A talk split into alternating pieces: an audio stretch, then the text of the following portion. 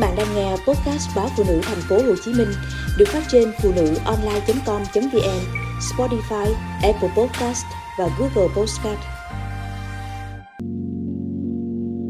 Nhức đầu nhiều năm mới biết trong mũi có túi bóng khí. Nhiều người bị nhức đầu, nghẹt mũi nhiều năm, tự uống thuốc không hết. Khi đi khám, họ được phát hiện trong mũi bị kích thích, chèn ép do có túi bóng khí.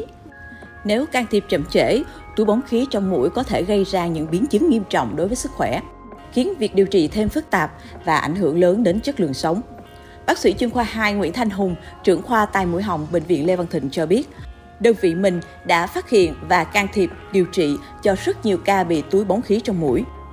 Tình trạng túi bóng khí thường đi kèm bệnh lý vẹo vách ngăn mũi, chiếm tỷ lệ trên 30% dân số. Thế nhưng, nó thường bị nhầm lẫn với bệnh viêm mũi dị ứng, nên đa số người bệnh thường phải chịu đựng trong một thời gian dài, thậm chí là nhiều năm. Tỷ lệ vẹo vách ngăn mũi ở người lớn khi có triệu chứng nghẹt mũi kéo dài chiếm khoảng 80% và ở trẻ em là khoảng từ 25 đến 30%. Trong số những ca được phát hiện và điều trị thành công túi bóng khí trong mũi, mới đây nhất là trường hợp nữ bệnh nhân ngụ tại Thủ Đức, thành phố Hồ Chí Minh. Bệnh nhân bị nghẹt mũi và nhức đầu kéo dài nhiều năm. Chị tưởng mình bị cảm cúm rồi bị viêm mũi dị ứng, thậm chí nghĩ đến khả năng bị viêm xoang. Thế nhưng dù chị đã uống rất nhiều loại thuốc mà bệnh tình vẫn không thể thuyên giảm. Nghi ngờ mình mắc bệnh lý khác, chị đã đến khám tại Bệnh viện Lê Văn Thịnh. Sau khi khám, bác sĩ chỉ định cho chị đi chụp CT scan.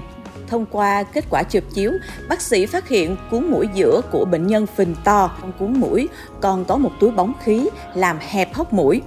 Sở dĩ bệnh nhân bị nhức đầu là do 3 nguyên nhân. Thứ nhất là sự kích thích giữa túi bóng khí và vách ngăn mũi. Thứ hai, túi bóng khí tạo ra áp lực khí âm ở mũi. Thứ ba, sự chèn ép, hẹp, tắc khiến cho não bị thiếu oxy, làm bệnh nhân không chỉ nhức đầu mà còn có triệu chứng chóng mặt thoáng qua. Chị đã được phẫu thuật bóc tách túi bóng khí và sau ca mổ, bệnh nhân lập tức hết nhức đầu, cảm giác đường thở thông thoáng, thoải mái.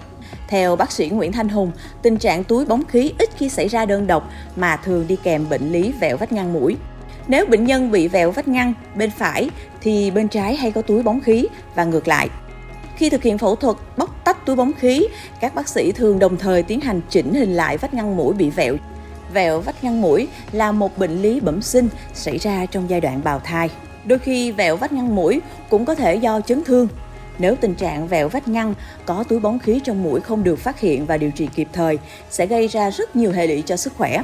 Một số ảnh hưởng do túi bóng khí trong mũi gây ra là tắc hốc mũi, lấn vào lỗ thông xoang gây ứ dịch, viêm lỗ thông xoang, bội nhiễm, viêm xoang mãn tính, ứ mũ trong xoang.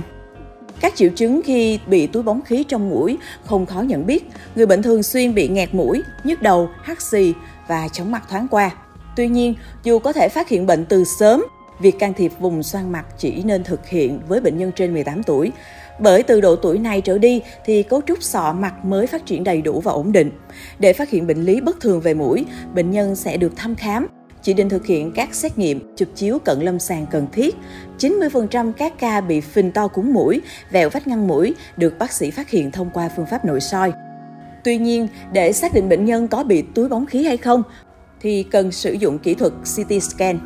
Qua đó, bác sĩ Hùng khuyến cáo người dân nếu thấy các dấu hiệu nghẹt mũi, nhức đầu kéo dài thì không nên tự ý mua thuốc điều trị, cần đến khám tại cơ sở y tế, bệnh viện có chuyên khoa tai mũi họng.